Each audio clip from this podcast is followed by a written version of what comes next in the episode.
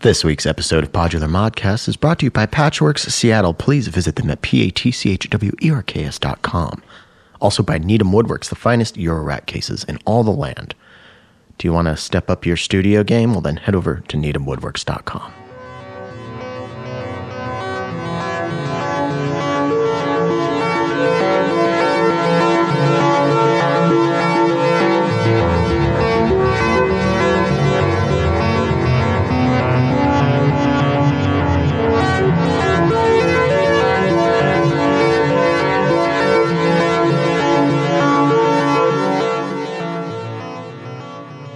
Okay, so you just finished uh, mixing your, your first album or your 10th album, and you're wondering what the next step is. Well, I would advise you get an objective set of ears on it to make sure that your music is the best version of itself.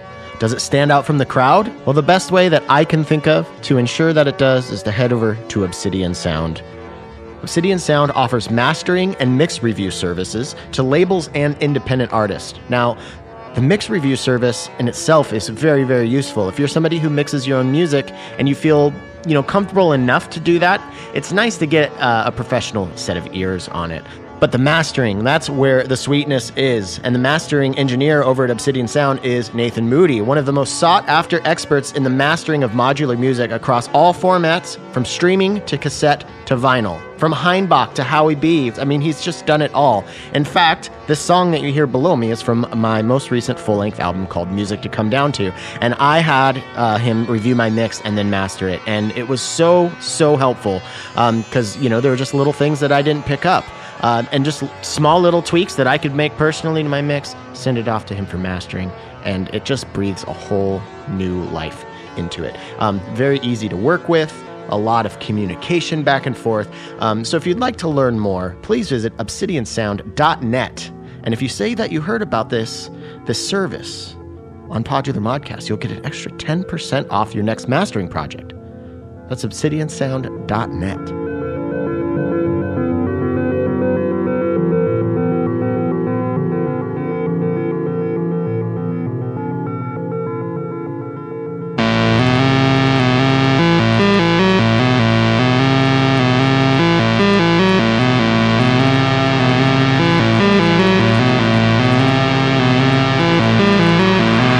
And welcome back to Podular Modcast. My name is Tim Held, and I'm very excited this week to have my buddy Josh Lim, aka Lemon Jaya, one of the founding members of Modular Seattle. He is on the show, and he is one of my favorite uh, Seattle artists. I think he's super talented, and uh, I wanted him to come on and, and build a patch for us and uh, and walk us through it. And I think uh, it's going to be veg- very e- educational, veggie educational.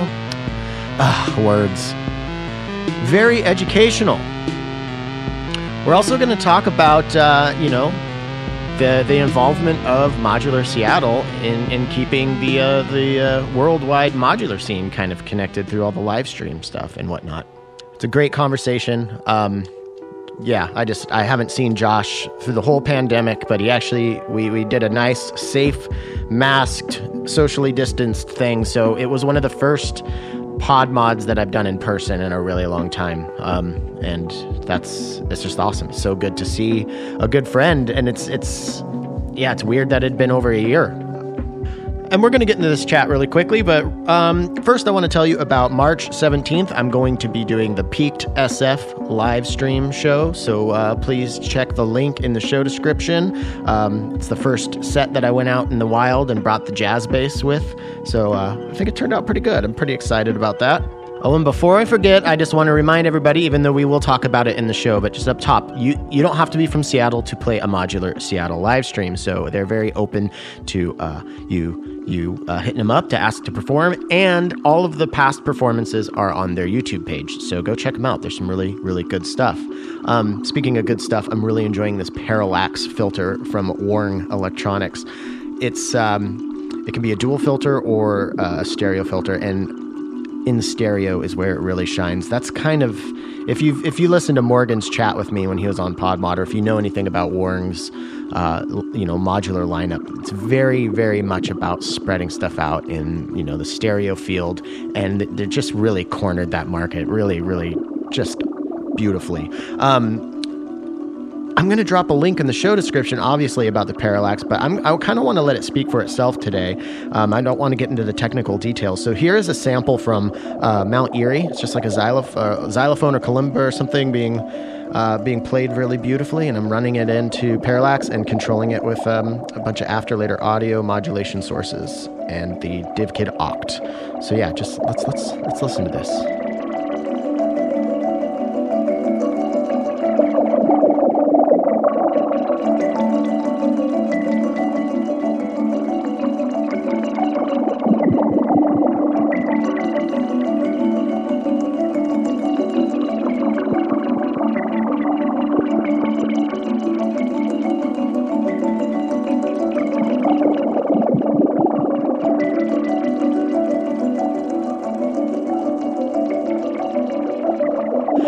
Now, if you've been listening to my demos uh, through the years of PodMod, you know that when a filter comes across my desk, I, uh, I like to make it freak out um, and as a sound source. So why don't we get into that? I'm going to get it self resonating and patch like every single CV in on this, and uh, yeah, some pretty wild stuff happens.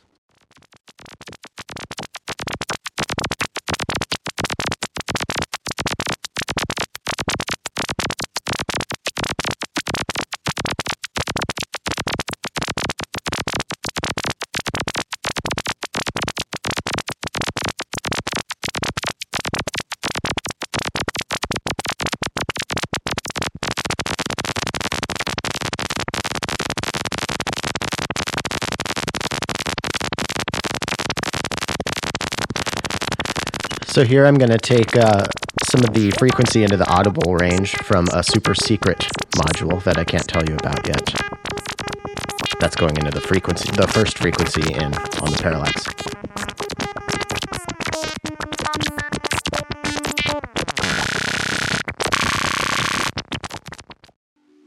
Seriously, such a fun filter. I cannot wait to learn more about uh, how to use it effectively. Um, stick around. More Worng uh, demos will be coming in the weeks to come. I'm going to start talking about the Vertex VCA as well.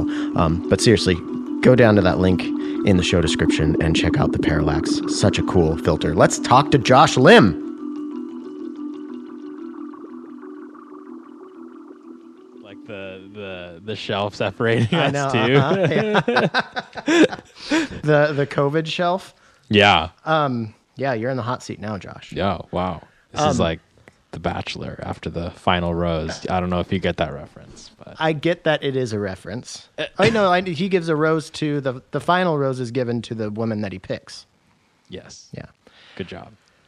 Man, that is just I have a lot of problems with that with that model of the show ethically and morally. There's a lot with the show that is problematic, but you know, we all we all have our trash TV that definitely that we yeah. like. Yeah, definitely. But I had a stint with hoarders for a while, but then that just that Oh. got too, a little too sad. I- yeah, that show makes me sad. that one's a sad one. Yeah.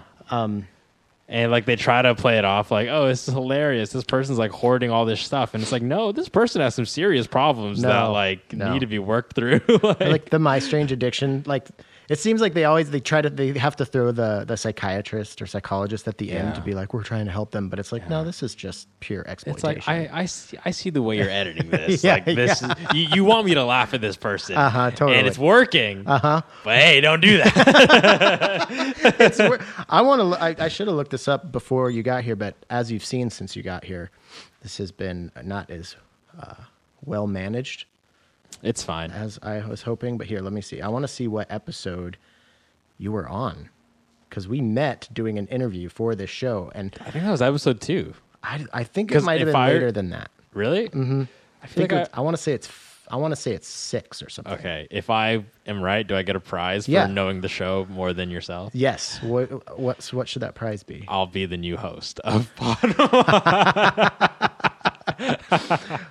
Wait, you thought it, you thought it was four, uh, I thought it was two. two, and I and I said it was six. Yeah. five. Episode Oh, five. shit. Episode one was just me and Ian, and uh, Cindy was the first guest. Uh, maybe, maybe that's why. Yeah. I'm confused. Um, but that's not what we're here to talk about. What are we here to talk about? I don't really know. I don't know. You. What do you mean? You're the host. You tell me. I know. I just wanted to hang out with you. It's been a while. Oh, it this the first time we've seen each other in in person Since since COVID. Like, and that last thing that I did, that Which most of us did, um, was as far as like seeing live music was Modular Nights.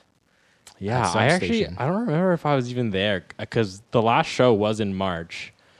I, I might not have been there. I Oh, might really? Have, I might have been like sick or Maybe you had the vid. maybe I had it. Damn. But I wasn't there. But I remember frantically that morning, that Saturday morning, you know, things were getting bad. So I remember picking up the phone and frantically calling Bradley and Justin and being like, guys, guys, don't, we gotta cancel the show. You guys, you guys can't do it. You guys, we got, we gotta, we gotta cancel. But I don't remember. I think they ended up still doing it. yeah, Still. yeah, they did it, and then I think um, the the uh, two days after that is when like the the lockdown started. Yeah. like that's right. I remember we were going to go to um, San Francisco. My my friend Justin and Hannah and I, and uh, we were that day of the last MOTS. We were like, "Is this going to get canceled? Are we going to go?" Like, no, that's not real. And then like I saw South by like got shut down, Yeah.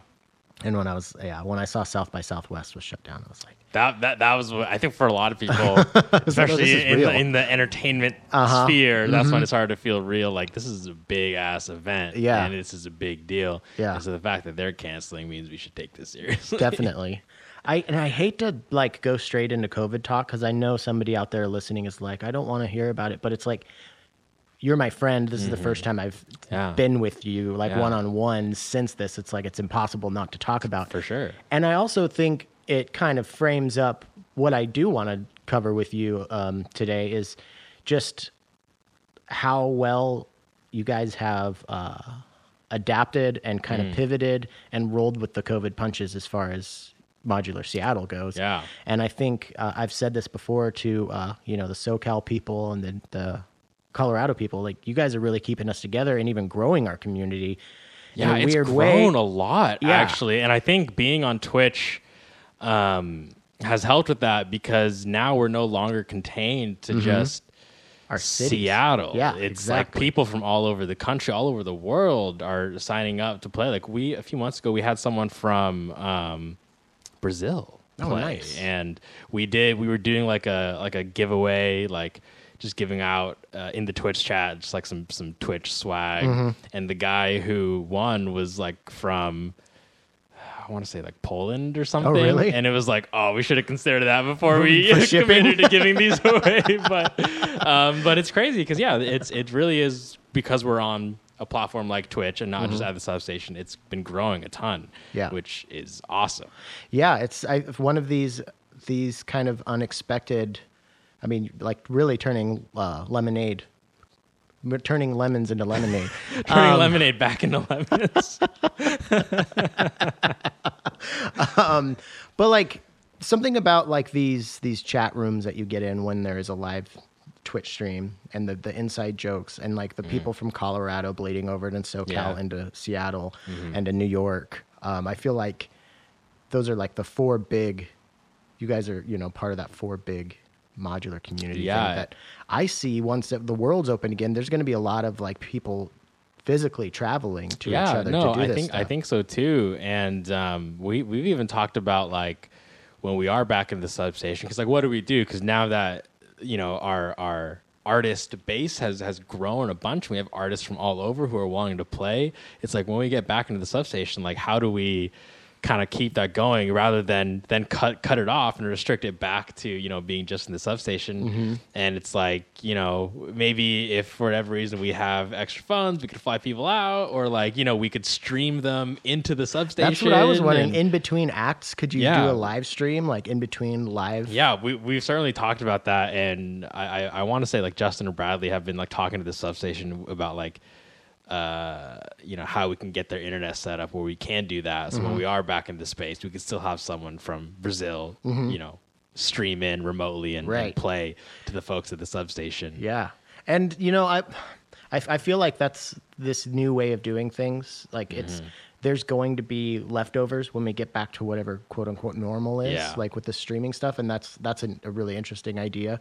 I wonder if people are going to be just so fatigued on that. Are they going to be like, I don't want to see a lot another live stream right now. Yeah, I I think so, but I think if we're still in the substation and it's like as long as it's not like a majority of you know artists streaming in because Mm-hmm. Yeah. ultimately we want to go to the substation because we want to see like people Right, right. live Mm-hmm. and so as long as we don't have like an overabundance of people streaming in i feel like that would be okay and Yeah. as long as long as we're in the same space too you know i think i i don't foresee that being a problem but i, I am interested to see like how you know when we go back to normal how those things kind of pan out I think if it is a problem, it will be short lived. yes Like people will be like, "Oh, I don't want to see another stream," but once you know a few months goes and and kind of being out in society is a thing again, it won't be as fresh. It'll be a little bit more like, "Oh, that is a part of the pandemic era that I did like." Right. Um, well, and I also wonder too, like those people who are coming in from outside of Seattle, like when things open back up,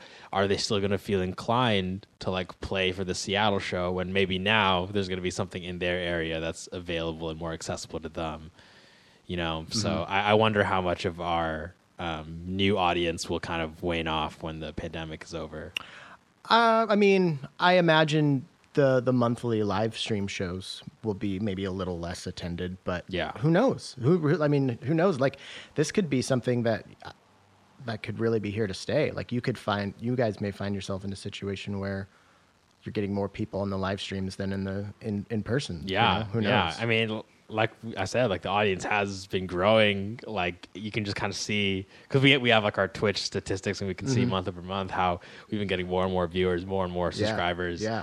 Um, and it's cool because it's like, yeah, it's like we're still feel connected to people, and you know, it's funny because now we feel connected, like even outside of Seattle, despite actually being locked in our homes Uh-huh, and restricted. uh-huh, so uh-huh. yeah, it has been really cool. Uh, yeah. you know, in that way. I've got this like, I mean, I mean something like Velocity is Oh, yeah. definitely going to happen again now, right? Like yeah, like so once it's okay. Yeah, Velocity. So 2019 is obviously fucking lit. Yeah, you know that, that was, was like one of the. I think one of the things I feel most privileged to have been able to be a part of, and like you know, um, you know, putting that whole thing together, and and Mm-hmm. just the event turned out amazing, and I I couldn't have asked for anything more. Um, 2020 came around. We were actually in the early stages of planning Mm-hmm. for Velocity 2020, and then the pandemic hit. So then obviously we put that on hold. And then with 2021, it was like, okay, this will hopefully probably be the year where you know COVID starts to die off. But we just didn't know like what exactly that looked like or how certain that was. So we decided not to do Velocity 2021 either Yeah. um, just because it's like even if like by the end of May, for example, if things just magically stop, it's like at that point it's not enough time Mm-hmm. No. to plan it. No. You know, and what and yeah, if you set it up all right now, like it sounds like a nightmare. yeah, yeah, Um, exactly. Um, so hopefully 2022 question mark. I don't want to make any promises Right, to right. those listening who would be excited, but we it's certainly something we want to do Mm-hmm. again. And we we we talked about you know for 2020 and 2021 maybe moving Velocity online, but I think because 2019 was our first year, and it's like we don't want to do like this first event that's like in person and just like fucking killer, Yeah. and then the next year move it online. That that would be yeah, know. that yeah. Like it was cool, like when um, Synth Booth came around Mm-hmm. because it's like it's the first time they're online, so it's like the the expectations were set to be you know a remote event, and, Right. and it worked really well. Um, but yeah, if Velocity had done that, I don't think it. I think it would have kind of just been a bummer. I was we, gonna 'cause we all know yeah. what it was like in person. I think you, guys know? I think you and Bradley and Justin would have been a little bummed. Yeah, Um, we would have been bummed. Although part of me would have been stoked because it would have been a lot easier. and part of why, part of you know why I love all these Twitch streams is uh, we don't have to go to the substation and like get all our shit set up. Yeah, yeah. know? So it's like really nice. Like I'll just like kick back. You know, Justin, he's a, he's our live stream guru. So honestly, other than like hosting, I don't really do shit. He's kind of running it all. Mm-hmm. Yeah. So I'll just have the show on my computer. I'll kick back with the beer. You Mm-hmm. know, play Xbox in between sets, and like it's it's a I love mod nights even more now. It's it's a great time. Um, obviously, I'm excited to get back in you know the physical space, but Yeah. the the the setup and yeah. I can't wait for that. And and yeah, hopefully it looked like subs you know substations having people um Like they they're opening up, opening up, and I think I wouldn't be surprised if in a few months we start seeing like small capacity live. I would hope so. things I would hope so. It would be cool to like be back in there, maybe do like still stream over Twitch, but then maybe just Yeah, you know invite smaller groups of people to the substation and have like you know a live show there. I think that'd be really cool. Mm-hmm. Yeah. but we'll we'll see how things pan out. We're just kind of gonna keep our ear to the ground and you know whenever whenever whenever we're told it's safe to do in person events, we're gonna do it. yeah, yeah. Have you guys? Do you have like a contingent? oh, I don't know if that's the right word, but do you have like a plan? Like, okay, once they say, like, this is how we're going to do it, um, or are you still kind of waiting on? It's probably hard to do that without specific parameters as far as like, Yeah, yeah. I mean, I, we don't really feel the need to have this like plan ready to go because we have a, this nice little infrastructure going where we can be on Twitch. So it's like even if things open up, like we can still wait it out like a month or two. Yeah.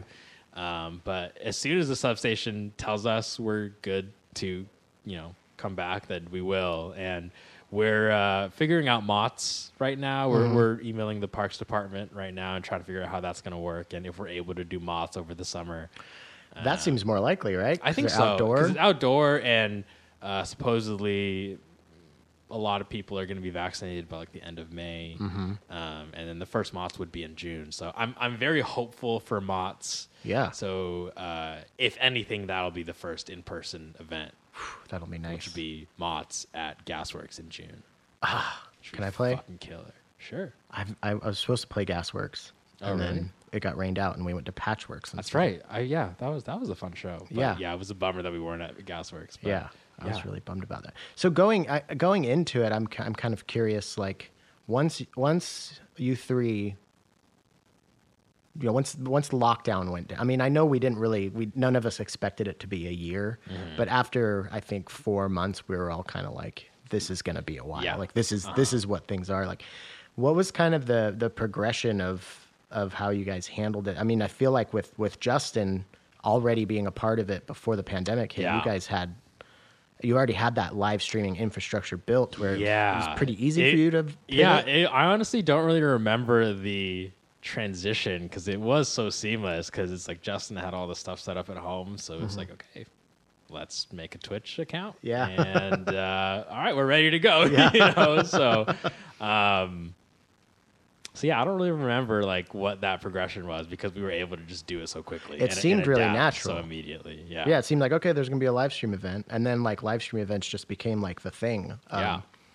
Yeah. And how much communication have you had with the other synth societies as far as like, Yeah, like, have so you guys, how much have you worked together and learned from so each other? I uh, I remember earlier in the pandemic we did like this whole panel thing where like I think um, I think Modbap no who was it? no it was SoCal SoCal Yeah. Synthesizer they were putting together this like online event and so we did a panel with a bunch of the other societies and Mm-hmm. that at least for me is when I met a bunch of those people for the first time and then honestly Bradley and Justin are more the ones who communicate with them especially Justin Justin has helped all the societies put together like their discords Mm-hmm. Oh, really? and Okay. Mm-hmm. yeah, he's, he's, he's kind of the guy, you know, for, for discords. yeah, I want to have all of you guys back. I haven't had Justin on the show. I need to get Bradley and Justin on. Um, yeah, you're you're more of the the per- personality. Yeah, so You're the it- face. It, it really, it really is. Because we were meeting last night, because we like meet up every week to just kind of figure shit out, Mm-hmm. and it really dawned on me that like Bradley, he's the business guy. He runs the business. Mm-hmm. Yeah. Justin does like the event logistics and like he runs Like, like tech. the tech. Uh-huh. I'm the pretty face that everyone sees and gets all the credit. So it's a good deal. It's a good deal, yeah. But but Bradley and Justin prefer that because you know they.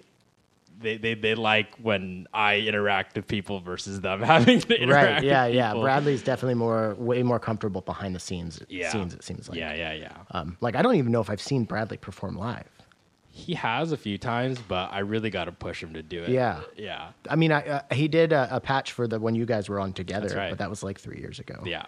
Um, I mean, how many times have you performed at one of your events? Oh, a lot. Yeah. yeah. oh, did you see this that I have where I have your little Oh, that's surprise beautiful. face? That's a- beautiful. I'm so happy that you have that there and that I'm always watching you. And I'm One of yeah, that's probably one of the biggest accomplish- accomplishments for me of 2020 is to be immortalized as a sticker. Yeah, you're a sticker and a. So what we're talking about is a sticker that is made out of a. What do you call them? Like an emotic? Do you call them emoticons on Twitch? Is that a really old word? I don't know, dude. Emoticon is a really old word. Yeah, dude. if- That's as I said that, I was like, I just- AOL Yeah, yeah. Messenger, dude. Emoji. They're called emojis now. Well, but it's not an emoji because it's an actual picture. so it's Josh's face. Josh's Josh's for the listener is uh, one of his claims claim to fame is uh, getting really excited when people do really good drops or switch it. Yeah. You know, they change something Yeah. up in a patch. He's a very distinct like oh my god face, um, and it's something My that face. The way- yeah. As, every time I build a patch for Modular Nights, I, I think in my head, I want, I gotta have a part where I make Josh go, whoa, Yeah. like that. So because you guys have that sticker and sent it out to you know all your all your patrons, I put it above my synth to be like when I'm making a patch, I gotta keep in mind that I gotta make Josh, I love that. I gotta I gotta freak Josh out. I'm glad that my approval is what you aim for. Yeah, dude, you're uh, you're like uh, I like I said, one of the reasons I wanted you like we're talking about mots and stuff right now, but I wanted to have you on individually today to talk about synthesis. Yeah. And one of the reasons I wanted to have you on is because I think you're one of the more talented people that I know with this instrument. Wow, I, I really appreciate that and I'm incredibly flattered to hear that because one of the things about, you know, hosting Mod Nights and being a part of Mod Seattle and being exposed to so many different artists and Mm-hmm. hearing so many different sets is it really makes you feel like shit because you hear so many good sets and it's just like okay I should I should just stop Mm-hmm. I think that's something that this live streaming thing, like I've seen more more live sets, or you know, I've seen more people perform on modular this Yeah. year than any other year because Yeah. Mm-hmm. there's just more more of them. Um, and a lot of the times you get to see their setup. So I feel like, especially after just this last mods or modular nights that you guys did just a few days ago, oh my god everybody Jesus, those sets fucking killed it. those sets really blew me away it was dude. a it was an amazing night um and seeing stuff like that you know it makes me like i i feel like i have pushed myself so much harder as a modular artist in the last year Yeah. than i like i think i was just kind of twiddling and having fun but after th- this year I, and it's it's it's like it's a healthy bit of competition No, I but it's mostly inspiration I agree. It's, you know? it's it's that other side of the coin. It's like yes, these people are amazing, and sometimes it can be discouraging, but it also can be really inspirational. Yeah. and and i want to make people thing, think what i'm thinking right now Yeah, you exactly. know? The way I'm feeling about about this set, I want people to feel that way when they hear my shit. Exactly, you and know, that's why I, that's why I got the Josh Oh my God sticker. I love that. by my my setup. I here. love that. Um, Where were we? Where were we going with that? Oh yeah, so yeah, just like I'm curious. Obviously, in your position, you kind of just you know talked about it, but like as as somebody who runs this event is constantly around other performers and especially with this live streaming stuff, that's something I did want to talk with Mm-hmm. you about today. Is how much has that you know, obviously it's it's inspired you. How has it changed in your approach? Like, do you like? Seems like it has to have influenced you in many ways, and I'm just curious. I'd like to hear you talk about that. Yeah. So I don't know if it's really changed. Well, it has changed my approach, but not in the way you might think. Um, I think being exposed to so many setups, so much, you know, some people's, you know, different gear configurations and seeing what people are making with the setups that they have and hearing it, um, it, it makes you kind of rethink your setup and the modules you use and the gear you use because you know you're trying to get to that level of you know others and and you know um, and you you kind of get in your head that maybe part of it is the the gear selection. And so certainly you know in the first few years of doing mod nights it was always like oh, okay this person they, they got that module and they did this really cool stuff with it so then I'll look into that module I'll buy it put it in my case whatever and then you know, after so many years, I, you know, and as I've gotten older and my desire to save money has increased because, you know, I, I, want to buy a house one day. I want to Yeah. have kids one day. I want to send my kids to college Uh-huh, and, uh, you know, and set myself up for success. And, and so, uh, you know, being, you know, in, in that position, uh, finally just saying like, okay, regardless of what I see or what I hear and how it inspires me, I just need to like stop buying shit. You made that decision pre-pandemic. I remember. and You I failed every single time. Okay, so the okay. first, the first, the first time that. I tried it, I so yeah, it all it started as a New Year's resolution um, to be like, okay, g- gonna go the whole year with one setup. oh, that's and- right. Because I was and- trying to get you to buy something from me, and you were like, "I want to, but I'm not buying stuff." But then, so the first time I did it, I made it till July, and then I went to Patchwerks, and um, they showed me the After Later Audio Juggler, and that broke me. Mm-hmm. Yeah. that's what made me say fuck it, and, and I failed. And then the next year, I made it to like August, and the year after that, I made it to like February. um, and so, uh, 2021, it's my year. It's I, my I want to year. know what broke you. The next two. I don't remember. Okay. Honestly, that's how much gear I was buying. I Right, don't fucking right. remember. So, um, 2020, I actually spent all, you know a lot of time um, figuring out what that setup was gonna be Mm-hmm. and kind of nailing it down. And like I sold almost all my gear Mm-hmm. except for you know the stuff you're seeing in that case and the organelle and uh, my Arturia MicroBrute just because that was my first synth ever. So Yeah. for sentimental reasons, I don't want to Yeah, let it yeah. go.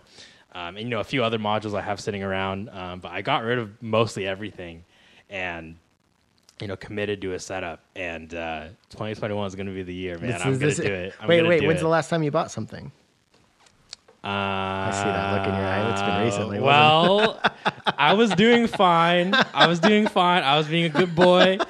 And then Mutable Instruments was like, Blades. Oh, and I was like, fuck. okay. And that was my last purchase. Okay, okay. And since then, I've And been- beads hasn't hasn't tempted you. No, because, A little too cloudsy. well, I love, actually, I don't, I, I don't love clouds actually, but I, beads looks really cool. But it's the contrarian in me that says no because everyone and their mom has beads. Right. No, I- I get slash is fiending for it, Yeah, and so like pa- for me, part of what makes modular so appealing is that individuality, and like Mm-hmm. this instrument is my instrument. No one else has a configuration like this, and so whenever there's a module like that that like everyone's getting. Like I don't want to get it because that, for me personally, I'm the same, feels yeah. like it defeats the purpose. I didn't bit. want a morphogene for so long because just Oh, yeah. everybody had Everyone morphogene. and their mom But then I got a morphogene. morphogene, and I'm Wow. like, yeah, that's that's Just why everybody has sell one. out. I mean, they're awesome. I, I, I've like I'm looking at my setup. I've got a lot of like of those modules. The morphogene and the data bender, I think, are both, and the Arbhar. I almost got the data bender. How is it? It's it's awesome. I, I need to learn how to use it. I Oh, basically yeah. just use it straight out of the box, and I really like what it does. But eventually, I'm gonna have to like figure it out. yeah. Because I know it can do way more than I'm doing. I just use it as super. I put it on gl- on drums and like stereo spread Mm. Nice. drums, and then Yeah, just yeah. glitch out one side of it. Oh, I love that. Yeah, it's pretty fun. Uh, you just made me think of something else, though. You know, the idea of learning modules, and and part of also why I, you know wanted to stick with one setup, and because you know part because like we were saying, you know, when you when you see so many artists play, it's like you want to get that good. Mm-hmm. And for me, I kind of realized I was kind of getting in the way of my own mastery of my instrument by constantly changing. Mm-hmm. Yep. it. You no, know, it's that's, like that's that's real, man. it's like if you are learning piano, but then every week the order of the keys change, Yeah. you're never gonna Right, get right, good right, at that instrument, right? That's a really good analogy. um, and so for me, I was like, I just need to commit to a setup and to just get really good Mm-hmm. at that setup instead of buying gear. You know, to make myself better, I need to learn the setup I have. Yeah. that's how these artists are so good. They learned their setup Yeah. so intimately and and and so. Uh, yeah, I don't know. They, they just they just know these modules like the back of their hand, Mm-hmm. and so that's what I need to do if I want to better myself as an artist. Is Yeah. just learn the gear, stick with it, and embrace whatever limitations they have. Embrace and accept whatever my modular can't do, Mm-hmm, and just kind of let that guide my creativity and my mastery of my instrument. I think yeah, I think I I try to tell I would have had some students this summer. I try to tell them the same thing. Like just get to know what you have. Yeah. Um, and that's you know you look around at everything that i have and it's like obviously i don't know how to use all this stuff but what i did because that was an issue and part of my job as you know of this for this podcast is is i have to learn a new piece of gear and demo it Yeah. you know once a month Right. so like a lot of my modular time is spent learning how to use something which is useful because you start using the same types of modules and then you get better at using Yeah. like filters or you know adsr you find new ways to use them and stuff but um I just built that in that tiny skiff, wherever the hell it is. I put it somewhere. Wow. Only you could misplace an entire modular rack. It's over on the couch. It's my for you, but I did. I, I purposely, you know, made my battery powered setup so I could a do these live performances because Mm-hmm. that was just sounded fun to me. Like these, I mean, not live, but like live in the woods. yeah, yeah, yeah. Um, but I also knew that if I got like the powerful modules that I really wanted, and I could build a small setup that I could get something good out of, then over time I would like get really good with these Mm. Yeah, modules. Um, exactly. and now I feel like with this seven U system, with the stuff that I mostly use this summer, I feel like I'm better than I've ever been. I'm making stuff that I want Yeah. to make. It sounds like I think for a while I was like making what I just kind of call modular music. Like I didn't I felt like it was cool. It sounded good, but I didn't Mm. Yeah. feel like it was an actual representation of my artistic Sure. whatever, you Yeah, know? yeah. And I feel like I'm there now. No, because I, have the smaller set. Yeah, I, I feel that that same way, you know, because I also did downsize, you know, as, Mm-hmm. obviously as, as part of this whole process. Um, and I, I think part of it too is also kind of slowing down. Mm. I think, uh, you know, sometimes I'm, I'm like, and this is going to sound counterintuitive, but you know, I make you know you make music so often, and you you you really throw yourself into learning a module, and then as a byproduct of that, whether or not you have actually squeezed out all you can get out of a module, you get bored of it, Mm-hmm. right? And then that kind of feeds the desire to get something new. Yeah, And yeah. so, you know, with the pandemic, I think a lot of artists, and I'm sure you've felt this yourself, you know, we, we felt kind of this pressure to be continually creating because it's like we have so much time now. I think know? at the And- beginning, yeah, it seemed like there was a real arc with that. Yeah. Like everybody felt that, and then like it, I feel like it got to be such like a well, and we lived our lives. All our social life was so lived online. Yeah. where like I feel like on like once things enter the realm of of social media and or whatever, it's like it ex like exponentially. Mm. Yeah. Speeds things up. No, definitely. So there was like a month where everybody's like, "I'm gonna write my, you know, my Ulysses." this- Yeah, and then yeah. and, then, a month and then I later, see everyone else on Instagram doing it, and it makes me feel pressure to create. and so eventually, I had to say, you know, just fucking chill. Yeah, Just yeah. like if you don't like, like just take it slow, take it easy, go play some video games for like a week straight, and then come back to your modular. and- Yeah, yeah. and, uh, Did you do that? dude. What video games? I've game did played so many video games. Me too. I got my wife into video games. Oh, really? She beat Breath of the Wild. That's Hannah amazing. beat Zelda Breath of the Wild. I'm proud and of she- her. yeah, I'm so proud of That's her. You can hear it in my voice. Yeah. Wow. I played a lot of games over this pandemic. Let's look. Let's let's just video game for a minute. What, Okay. what what's your what's your what's your go to like genre? PlayStation.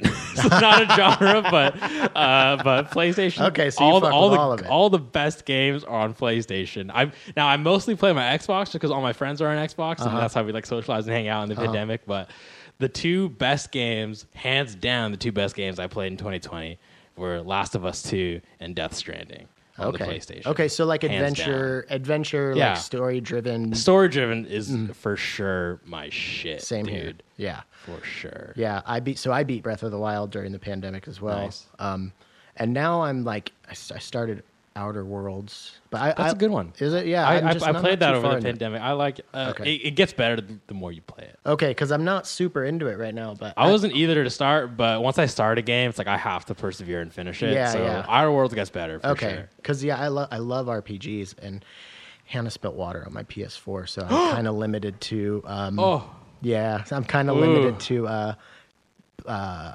Switch RPGs, Oh, and enough. there's not a lot that I Yeah. that seems super exciting because it's you- a little bit more kid. before uh, before the water spilled on your PlayStation, did you play Last of Us 2? No, I didn't. I, I but I played um what I played the new Final Fantasy VII that remake. Oh my god, I love. Yeah. Dude, I love Final Fantasy and that Final Fantasy VII remake. Really, ooh, I love that. That's a great tattoo. I got Final Fantasy VII Um, tattoos. but yeah, that shit blew me away. Yeah, it was really good. Um, Witcher three. Uh, I didn't See, beat I that one. started Witcher 3, but then it was like super 15 minutes in, I realized this game is going to demand an insane amount of my time. that's- yeah. I'm an adult and I don't have that time. so I'm just going to put this one aside.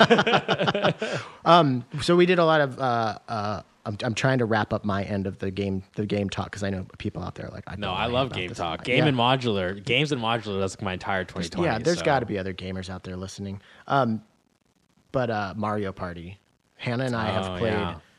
a ridiculous amount of Mario yeah, Party, no, especially we, like we love the Mario in my house. yeah, we love it. yeah. So we just got Paper Mario Oh, the or- origami Yeah. king. Yeah, yeah, yeah. That looks Um, good. and Mario versus Rabbids, which is actually really Yo, fun. that game is lit. Yeah, dude. I, I was really skeptical at first, but I fun played it and it hooked me. It's Yeah. so good. Yeah, that's like we're trying to find good multiplayer games because you know we don't really see many people. We- Yeah. We, have our quarantine pod, but it's like, you know, um, okay. Do you have anything else to say about games before we move on? You know, nothing that won't do- throw me into like a 30 minute rant or diatribe or whatever. So So you Best. step away. best best to leave it there. So you step away, play some vids for a while, come back without kind of you shed that that weird that weird demand that we all kind of put on ourselves or Mm-hmm. weird expectation that we all put on ourselves to make sure that we are doing our best creative work and then Yeah. it sounds like you kind of hit it with just like a I'm going to do this cuz I enjoy doing it. Yeah, and and you know, um, doing it less has been, you know, it's funny because it sounds kind of counterintuitive because it's like, well, if you want to get good at something, you got to do it more. But no, I think doing it less has been really freeing and allowed me to enjoy it a lot more. And um, I don't know, just giving my creative brain some room to breathe. Yeah. you know, and instead of constantly being on, you Mm-hmm. know, it, it, it, it I don't know. It's just I, I just feel like a lot more at peace now with with the music I'm making, and um, I'm a lot happier now that I've slowed down. Like Yeah. I'm, I'm a lot happier with the stuff I'm creating. I think that ma- the the doing it less thing, like you said, could sound count, counterintuitive, but here's why it makes sense to me coming from somebody like you, is you already know these tools. So if you're doing it more because you're forcing yourself to do it, it's not fun. And like if it's not fun, the creative spirit is ultimately like a play. It's like play. Yeah. It's like your child childlike Yeah, side. yeah, yeah. yeah. So if you're trying to force it, it's not it's not going to happen. So if you do it when you want to do it, you already have the skills. Yeah. So if you are driven creatively and you feel that that that fire burning, then you can hit it and not have to learn how to use your st- shit again. Yeah. because you produced a bunch of music before you were into um, into modular Yes, like a, lot, fuckload of music, a lot right? of music. Yeah. yeah. So like you're already well versed in this world. So I think that doing it less, actually, I, that resonates really, really heavy, heavy with me. If I don't feel like patching, I don't. Yeah, or or rather, uh, maybe to put a little uh, asterisk on you know doing it less. It's like doing it less for creative purposes. Because like I also teach um, lessons, pri- private lessons, um, modular, um, and so a lot of the time when I would get on my modular, it's like it's not even for creative stuff. It's just like putting a lesson together for uh-huh. the next week, you mm-hmm. know. So even though I was like doing creative stuff less, I'm, I'm still on my modular a lot because I'm I it's what I get paid to teach, uh-huh, and, uh-huh. and and so obviously I gotta you know prepare and put in the effort that way. But it's not like a creative energy Totally. kind of thing. I get know? that. When I'm making demos, there's obviously a creative side to it, but it's not Yeah. like my magnum opus. Yeah, exactly. Demo. It's more for an educational purpose rather than Yeah. like getting that creativity. and that out. has its fun side. I like doing yes, that. Um, definitely. And that's also almost kind of freeing in a way too of just like being able to focus on just the technical things and not stress yourself out about coming up with you know some fire idea. Mm-hmm. Yeah. you know. yeah. Even though I just put that pressure on you for this episode. Yeah, which I gotta tell you, like putting this patch together, I was very uh, stressed out because the pressure. But I think that also drove me to to, Some- to yeah, sometimes cool that's good. I sometimes it every once in a while it, it works wonders. Yeah. if you're playing a show and there's somebody on the, the bill that you think is like, you know, really good, then you're like, and they're like, oh shit, I have to play after. Yeah. Like if I have to play with you or like David Lutz or Donald Crunk, like I'm like, God, Dude, I. I will never put myself on a on a bill with David Lutz. I've done it once, never again, because he fucking slam dunks me every time, dude, he, dude. I, I, and I've talked about him a bunch on the show, and he has like no music to listen to out there because I keep telling him we need to make an album. And Although, hey, uh, he is gonna be on the next Modular Seattle cassette. oh, nice. When is that coming out? Soon. Soon. Okay. it's I don't know if you remember his set at Lucio when we did the quad thing. a- at Oh, Monster outside? Park. Yeah. Yeah. Oh, yeah. He played that set, and that set has stayed in my heart ever since I've heard He's it. He's very It is- talented. Yeah. It's to this day some of the best shit I've ever heard. Period. And so yeah, it's gonna be on the next. I Seattle may have a recording of that one. So I've I've had him do some stereo recordings. Okay. Like when we were like, I would basically say, "Come over and we're going to record that because I'm going to produce an album for you." And I oh. actually have like an album of his stuff that he's recorded with me, like way. ready to go, Wow. and we just got to like do it.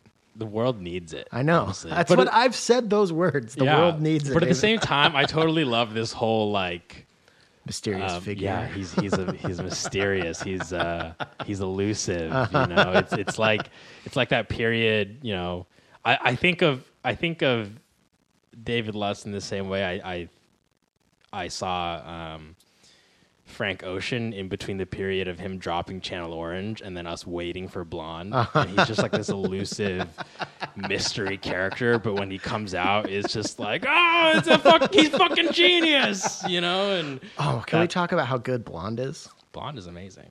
It's that's just like one of my favorite albums of all time. One of your favorite albums of all time. Is really? Blonde, yeah. And Wow. I am not like I don't listen to a lot of R and B. I don't really at all. Like there, there's no other R and B. I don't really either. Like but Frank Ocean, he's kind of a god. that It- album just It's a beautiful album. it blows me away. Yeah. It's like Man, one of your favorites of all time. All time, That's yeah. respectable, but all time. That's fucking. Are crazy. you are you trying to say that Orange is better? No, no. Okay. Blonde is certainly better. Thank you. So many people disagree with me on that, but it's like they're not they're not even in the same category. God. Like Those I feel people, like they just they just don't get blonde. No, dude. I feel like Channel I- Orange is wow. I feel like such a snob saying that. They just don't get it, dude. I feel like people who like Channel Orange more. That's like saying that you like "Help Me Do" by the Beatles more than you like, you know, like anything from Abbey Road. It's just Yeah. like, that's this, they can't be compared. Yeah, or it's like people who heard Sergeant Pepper's and were like, "That's weird." yeah, You don't yeah, fucking yeah. get it. All right. It is a weird album. It is Yeah. super weird. Um, man, I'm gonna have to tell David Lutz to listen to this episode because he, he gets he gets some nice props. Um, I love him. so. So what was kind of, let's let's start talking about this patch Sure. that you built because Yeah. I I asked what I'm trying to do this year um, is have people on that I really enjoy their their patches and have them basically share their secrets with me and the audience. Yeah. But um, I asked you to make something that is kind of that you felt was representative of you as an artist. Yeah, Did you do you feel like you've done that? I do. That's great. I do feel like I've done that. okay. How would you describe before we get into it? Like going now, with those parameters, what were some of the things you were thinking about going into this? I actually was gonna. I I, I kind of figured you would ask something similar, Mm-hmm. and I kind of want to flip that on you. And how how would you describe my style? Because I'm I I don't really think in those terms a whole lot, Mm-hmm, and and so I'm kind of curious, just based off of the stuff I put out, what you feel my style is. I it's hard. I, I have there's a there's a term that just popped into my head, but I don't. I think it's too simplistic. But the first thing that pops into my head is kind of like a like a broken hip hop, like a Okay. Like- yeah. Sure. like I feel like there's some serious like FlyLo, J Dilla, like Whoa, whoa, like don't put that pressure on no, me. like just kind of the spirit of what they do and that brokenness, kind of mm. like you're really good at that. Like, is this in? okay, you know, this is on. No, no, okay, it's it's out of sync. Okay, no, it's Okay, in. Like you're good yeah. at that kind of broken thing, but you add um, you add just like a. I don't even want to say ambient either because that's I wouldn't call it ambient, but like you add like a nice. Um, just like you're really good at surrounding something that sounds broken with something that's really pretty. Okay. No, that's I I like that, and also take that as a very high compliment. And uh, I, I would describe it similarly. Like it, it's uh, it's, it's kind of just like broken ambient music with drums. Mm-hmm. Yeah. I guess. Yeah, it's like and uh, that T album that right, it was just called T, Yeah, right? yeah. Like every song was like a minute long. Yeah, You know? Like yeah. I love that that kind of shit. I just love that. Oh, thank Um, you. Yeah, I made that whole thing in like four hours. Really? Yeah, I just made these four minute long tracks, and then just had those four tracks. It was really sl- really short. So then I just took those tracks and reversed them, and it was like, great, now I have eight tracks. Wait, you reverse like the wave file? yeah, so so the whole album is actually in uh, fuck, what's it called? A palindrome. Oh, okay. The whole album is. So if you listen to the album front to back, and if you just took that audio and then reversed the entire thing, it would sound the exact same. Oh, dude, that's pretty. That's pretty cool. um, so yeah, so well, one thing that I like about that is I I feel like I have just in the last few months got to a place where I could say I have a style. Hmm. You know, um, I agree with that. I, I feel the same way. About my stuff or about your stuff? Both. Okay.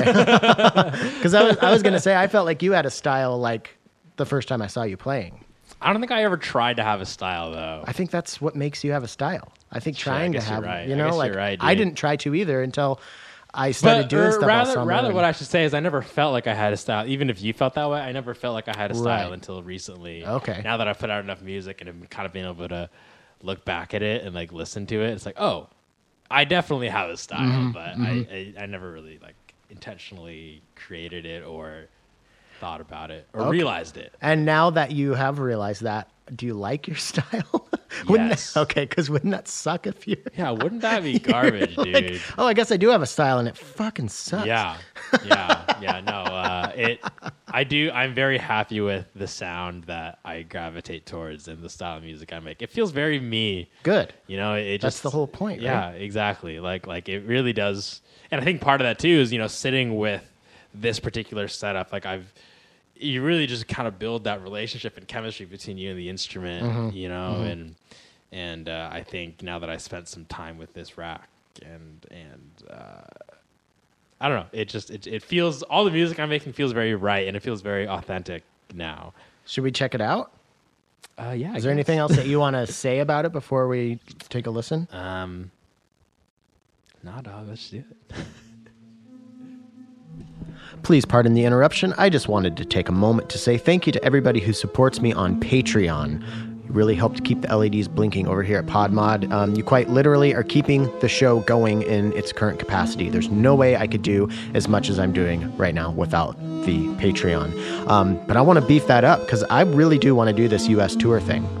Um, once the world's open again, I want to come around to your scenes, play shows, interview the people from your scene, and film the whole thing and do like weekly episodes of that.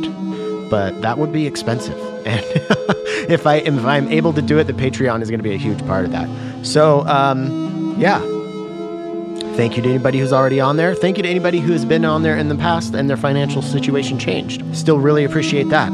Once again, patreon.com forward slash podular modcast. And this track that you're hearing is called Numinosum, and it is from my album, uh, Music to Come Down to, which was mastered by Nathan Moody over at Obsidian Sound. And I think this might be my favorite track on the album and maybe one of my favorite tracks I ever made. So with that said, let's uh, let's get into Josh's uh, patch walkthrough. Okay. Uh, so I guess to to start, uh, so I have two Plaits Okay. in in my rack. So two two oscillators. Um, I, I'm I'm really in love with all, having a really digital rack because it's just it's, they're reliable. Yeah, yeah. I'm the same way. Um, and so I, even though they're two voices, I'm I kind of am treating them like one sound. So I, I actually have them both going into individual channels on my Quadratt, um, which is in an attenuator, and then out of there, they're both being fed into the Qu-Bit nebulae. Okay. Um, so even though they're separate sounds, they're both being processed, you know, through the same chain. And by putting them through the attenuator, I'm able to still have individual control over each of those sounds. Um, turn one up and da- or down. so wait, are you live? Are you creating samples live on the fly? or- Yes. Okay. Yeah. okay. So so yeah. So I'll, I'll play it. So I have these two. Ignore that hi hat. Uh, it's part of it though. Okay. it's not interesting right now. So yeah, I have the, the two Plaits uh, going into the Quadratt, which I'm then able to turn up, going into the nebulae, and you know control each of those levels individually. Because because that that's something I'm, I'm big on too. It's it's it's uh, how can I create the most uh, control inside of the patch and how can I control things. And especially since I'm using the ES9, and so I don't have actual volume faders on my on my rack, and I don't want to grab a MIDI controller to hook up to Ableton. Um, so yeah, I I, I, right. I often in live settings uh, will often use my attenuators as volume faders. Um, so anyways, yeah. So I have the two Plaits going into the nebulae. Uh, and then out of the nebulae, I have them both going into the chronoblob, uh, which you know, as I as I turn up, you know, you get some delay, and then Is that the two or is that the one? the two. Okay. Yeah, chronoblob two is uh, I love this delay so It's much. It's been my my main delay for Yeah. since I got it. because it's amazing. It's an amazing delay. Delay. Yeah. Um, and then out of the Chronoblob, uh, these Plaits are going into the uh, Intellijel 1U multi effects. Uh, Oh. So it's a stereo reverb, delay, and chorus. Okay. I'm using it right now as a reverb. Um, so yeah, it's going Plaits into Quadratt, into nebulae, into Chronoblob.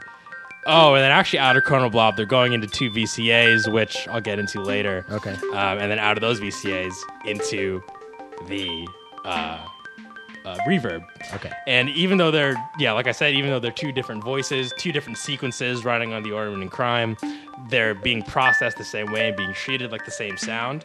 Um, and then, uh, so I, I, I started with this. You know, I get I get these these sequences going, get some of the delay going. From Ornament is your sequencer? Yeah. So you have it in hemispheres or something? No, so I actually am just running the base firmware. Okay. Um, and I have the sequencer app running uh, two sequences in the uh, arpeggio mode. oh, okay. Okay. And then uh, the NetWriter, which is my gate sequencer, uh, channel E and F are what's triggering that sequencer. okay. Okay. And then um, when I unmute channel D on my NetWriter, that's going to output some gate signals to some modulation sources to a bunch of different places. So when I unmute that, then we'll hear a lot of modulation going on in the sequences, uh, especially as I turn up the attenu- attenuators that that modulation is going into. Uh, if this is making sense It is. so far, it is. It is. And it's it sounds like you're getting very good at being very economical with your yes, your module, your whole system. Yes, that that's part of it too. Sticking with one system, you learn how to be very Mm-hmm. Yeah. economic and, and practical with it. Yeah. Um, so yeah, so now I've turned on that modulation. So now you know the the sequence number is changing, the direction is changing, maybe the the clock multiplication and division of the sequence is changing. Okay. all these different variations are changing. So you're arpeggiating a chord, but because you're changing the timing of triggering that arpeggiator, you're Yeah. getting a sense of random. Yeah, yeah, yeah. Okay. More, it's like controlled randomness Uh-huh, a little uh-huh. bit. Um, and then once I once I have those voices going with some of the delay, with some of the modulation, um, and you're also hearing some like ride cymbal and hi hat in the Uh-huh. background. Uh, that that channel D on the NetWriter is also modulating. Um, oops. Accidentally unmuted the kick drum there. um, that channel is, is running modulation to a bunch of different places, including the ride cymbal and hi hat. So that's why we're, we're hearing some of that now. Where are those coming from? Uh, the all my drums are coming from the Squid sample. Okay. Um, Okay. I love the Squid because it, it's I mainly use it for percussion, but it's also a killer ambient machine. really? Oh, yeah. I thought it was mainly for like stuff like percussion because it's eight It- samples. Right? Yeah, so it mainly is for percussion, but I mean, don't sleep on it, man. It, it could do a lot. Like you could record uh, modulation into the channels and use it to run modulation. You could, uh, you know, like sometimes I'll like take a sequence on my Plaits, uh, record it into the squid sample, and then from there I can mangle it, reverse it, you know, change Okay. it up. And, that's and- how I use like morphogene and R yeah, yeah, So, and that's how I use the nebulae. Um, so in this particular case, I'm using the squid for drums, um, and then I have actually the uh, Disting running in the uh, Euclidean sequencer mode. Okay. and that's what's triggering the hi hat and ride cymbal, but uh, the frequency on the filter for the ride cymbal is being modulated by some random voltage, which is why you're kind of hearing it come in at different Uh-huh. levels and different tones. Okay, okay. Because one of the things they recently added with the Squid uh, via a firmware update was uh, internal filters, Oh wow. which okay. is killer. That's so awesome. now I have a, a low pass, high pass, band pass, or notch filter on each one of the on eight each channels. channel, That's awesome. which is amazing. Um, so yeah, uh, God damn it! I don't need to buy another sampler, but now I'm like, the Squid is, is killer, and especially for drums, it has this kind of like lo-fi quality to it, which Okay. I love. I love Yeah. when things sound shitty. That's, Right, yeah, like, I love when things sound pretty but shitty. Uh-huh. That's like that's totally that's that's my style. Maybe that's your that's style. my style. Yeah, pretty, pretty pretty, but but shitty. shitty. um, that's your next. You got to do an EP called Pretty But Shitty. pretty but shitty. I love that. Um, anyways, uh, what was I saying? Oh yeah. So now that I have this voice going, then what I'll do is I'll start recording on the nebulae. So I'm just gonna hit record and uh, let that run for a while. And then what's really cool about the nebulae is, I mean, I'm sure similar to the morphogene, you can blend between the dry input signal and then the, your recorded buffer. Mm-hmm. Yep. And so what I'm gonna do once I record this. Uh, yeah, that's good enough. I'll, I'll take that. I'll uh, reverse it and slow it down because one of the nice things about the Nebulae is it can control speed independent of pitch. Oh, so I could that's sweet. yeah. So I can slow down the sample and reverse it, and the pitch it's still gonna stay in the same key. Ah, I don't know if the morphic. It I doesn't. Okay, It doesn't. 'cause Th- that- 'cause, uh. I my one of my students and I we, we talked extensively about samplers Uh-huh. and I was teaching him on the nebulae but he had a morphogene and that was one of the biggest pain points is his inability to change speed independent of pitch. Oh, okay. Um, so the nebulae does that beautifully. Um, and then anyway, so I have that blend knob which switches between the dry input and then the recorded buffer. And so I have some random voltage going into in, into an attenuator, and I'm really into random voltage. If you can't tell, it's my favorite. Same. Um, and then uh, once I turn that attenuator up, then you'll start to hear uh, that nebulae being modulated. So then we'll start to hear some of the reversed sample kind of come in. Mm-hmm. And then with the delay and reverb, it sounds fucking excellent. But the the drum samples are not running in nebulae, Just no, the two. no, Plaits. just the two Plaits. So is is is Nebulae like like STS in that it has like two decks? No, Or- it doesn't. Okay. It doesn't. Um, it's, it's just one sampler, but it's stereo. Okay, I got you. So it's like sampler. Morphagene in that regard too. Yeah, You exactly. can do a mono. Okay. okay. Exactly. Um, so yeah, I get that going, and then uh, via my ES9 and Ableton, I have the organelle set up as a send and return, Oh. um, and I'm running this app on the organelle called the Granular Freezer. okay. which does exactly what it sounds like it does. Uh-huh, uh-huh. So you know, once I once I get this this these Plaits voices going with the delay, with the nebulae buffer recorded, then I'll start to turn up that organelle, and you'll start to hear some of that granular delay happening. Uh huh. Uh huh. And so now I've suddenly then taken these two Plaits and just completely recontextualized them into this crazy like ambient Uh-huh. whatever, you Uh-huh. know. And No, this- no. It's it's it's it's a nice trajectory. Yeah, and this is why it was tough because you told me to keep this relatively short.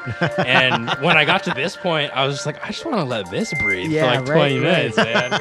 Uh, You can make the extended version. yeah, exactly, which I might have to do. Um, but anyways, yeah, so then I have that going. And then, uh, referring to my, my notes here, I got a little little score love going. that. I love that. So yeah, I got that going, and then um, from there I'll kind of bring in the the clap. It's kind of hard to hear here if I if I solo that in Ableton. Got this clap going. Okay. nice little uh, uh, syncopated pattern. Um, again, for, through the the squid sample, and then at that point I I really wanted to have some sort of low end bass line, but. Um, I, uh, you know, just with the nature of these sequences and with how kind of chaotic and kind of random it was, it was kind of hard for me to pin down a specific bass line. So what I did just to kind of make up for that was I just took that uh, Nebulae recorded sample and just knock it down an octave. And so now we'll get some lower register things coming through. So it's not exactly a bass, but it's something to pad out that low end. And then at that point, what I'll do is uh, introduce the, the, the snare so we can kind of hear some semblance of a beat Yeah. beginning to form. Uh huh. And then um, on the organelle, I will freeze my input signal. And then, so by itself, this is what it sounds like just the organelle's frozen Uh huh. signal. And uh, this then kind of becomes the basis, uh, like the main body of, of the, the, the ambient pad. Um, because now, if you recall earlier, I said uh, these two Plaits voices, before they go to the reverb, they're going into some VCAs, Uh-huh. which are currently completely open. But those same triggers that I'm using to trigger the snare or the, uh, the hi hat and the ride, I'm also using to trigger Oh, two shit. envelopes. I know where you're going with Yeah, which are then going into those VCAs. So once I have the organelle frozen here, and I'll uh, I'll uh, solo out those Plaits. Uh, once I have the organelle frozen, I then will turn these VCAs down, and so now they become a little more sparse, Uh-huh, a little more uh-huh. percussive, a little more rhythmic, much more gated signal. You're not overloading that frequency range. Exactly. kind- yeah. Exactly. So yeah. So once I have the organelle frozen, I'm able to turn those VCAs down. So just, those elements stay in, but they're much more sparse. Uh-huh. And now the organelle becomes kind of the main body. And then I just kind of let that ride for a bit, and then I will bring the kick in.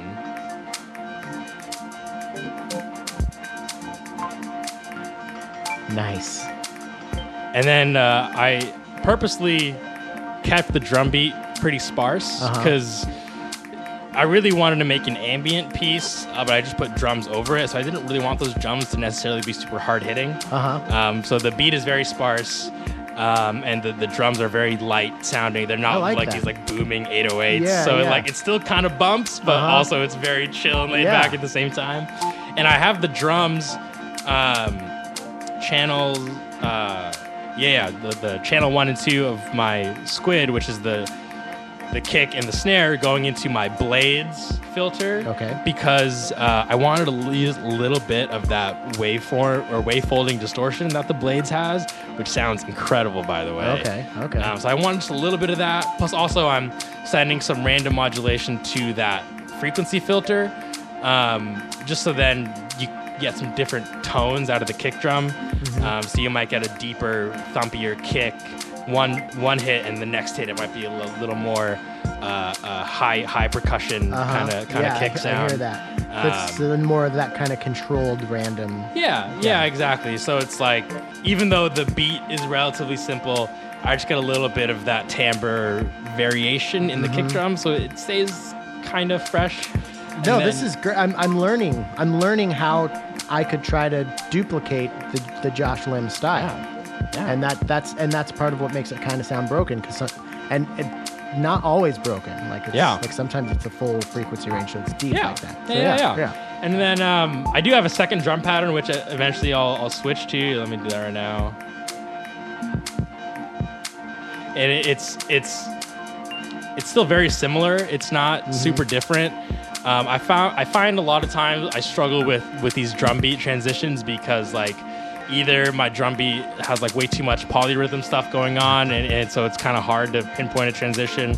Or maybe the next drum beat is so different that the transition is too jarring. Uh-huh. So for this, I figured I'll just do a second drum beat, a second drum pattern on my knit rider, but I'll make it fairly similar to the first, but just add a little variation Mm-hmm. so that it's different. But then again, it's such a seamless, smooth transition. Yeah.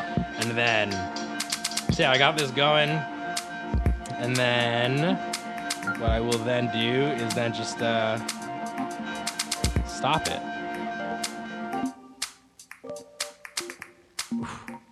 And then uh, just kind of let that ride.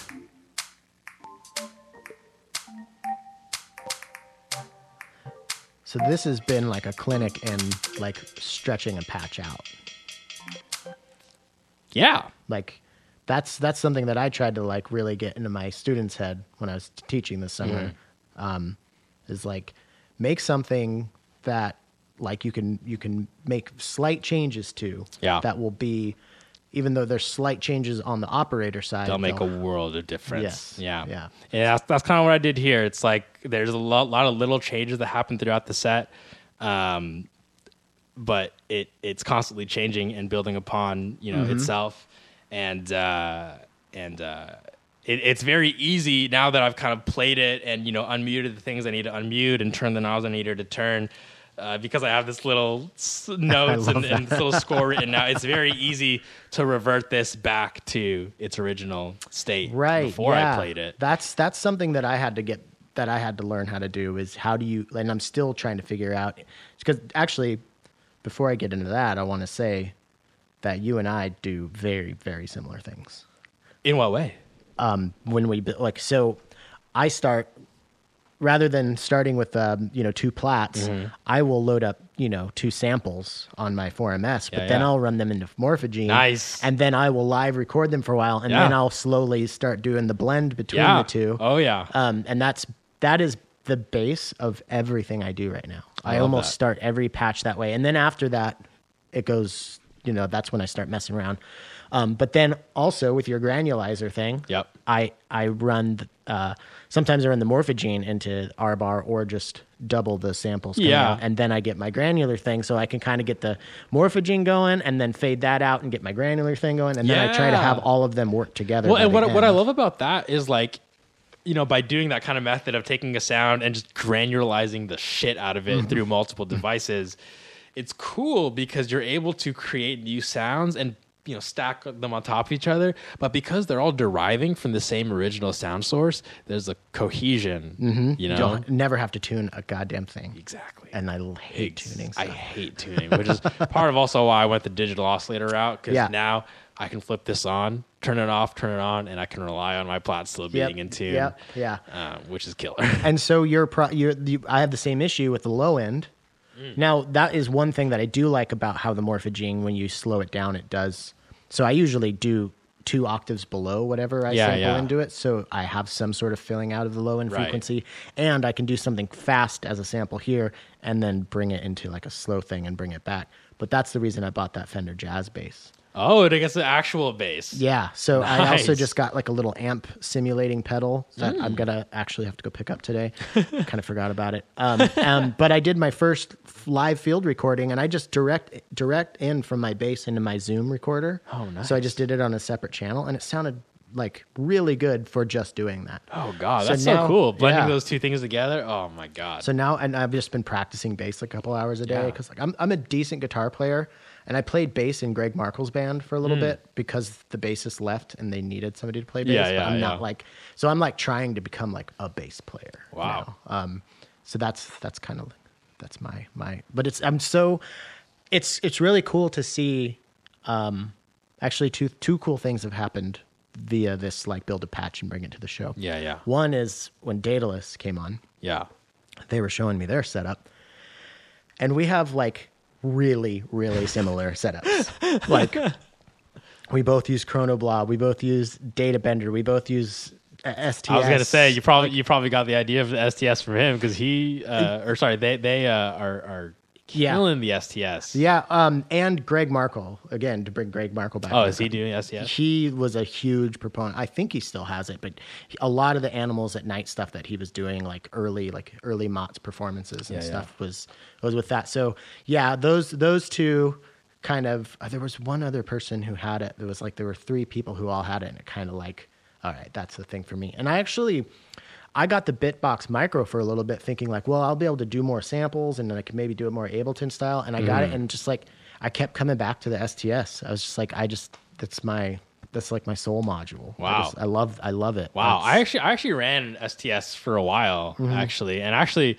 on that uh, album I released under your Self Center, Uh-huh. um, the Rotations Yeah, yeah. record. I, there's a lot of STS on that. Okay, okay. But I was dying for that function on the Nebulae where I can control speed independent of pitch. I know now. I now I'm like I guess I have to get a Yeah, Nebulae now. it's Um, killer. It's killer being able to being able to control the speed and just know and trust that my sample is going to remain in the same pitch, now can it key. do stuff similar to like the morph like on morphagene like can it like and what can it like do fun like like granularization or smearing or anything like that Oh yes. Okay. It certainly can. And in this patch I have it pretty tame. I do have some CV coming out of the Sputnik uh, LFO uh, into some of the parameters on the nebulae, but it, it's it's very light, so it's, Okay. there's not a whole lot of that going on. But oh yeah, you can certainly you know granularize the shit out of it. Okay we're gonna go down a rabbit hole here if if we don't stop why don't we uh why don't we have you play this thing Yeah. but before that because we'll just play it at the end of the show Yeah, yeah, yeah. what do you want people to know what do you want to scream from the modular mountaintops Jesus, that's a lot of pressure. yeah you had you had like two weeks to think of this uh, what do I want to say? I don't know what I want to say. do you want to Um, plug anything Modular Seattle, baby. We're still Yeah. doing our uh, our monthly Twitch streams as we have talked about. And they're so, uh, awesome Thank you. Yeah, I mean the community is awesome. So you guys are always bringing bringing the heat. Um, we yes, we do month a month on Twitch, twitch.tv slash modular Seattle. If you uh, if anyone listening would like to play, we are always booking because we do this every month. Yeah. So you can head to our website, modularseattle.com, head to the events page, and you can sign up.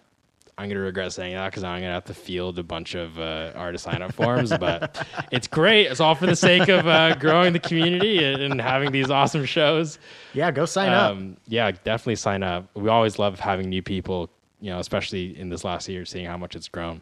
Um, so yeah, that obviously I want to shout out. Um, and uh, Is it limanjaya.bandcamp.com? limanjaya.bandcamp.com. Yeah, find link. my stuff. Yeah. Limanjaya. I uh, recently released an EP in December, and then uh, I'm working on another one.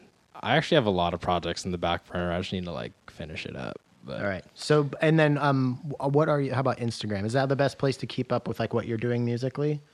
Yes, I guess. I mean, I. I'm. It's funny because I manage all the social media for Modular Seattle, but I fucking hate social media.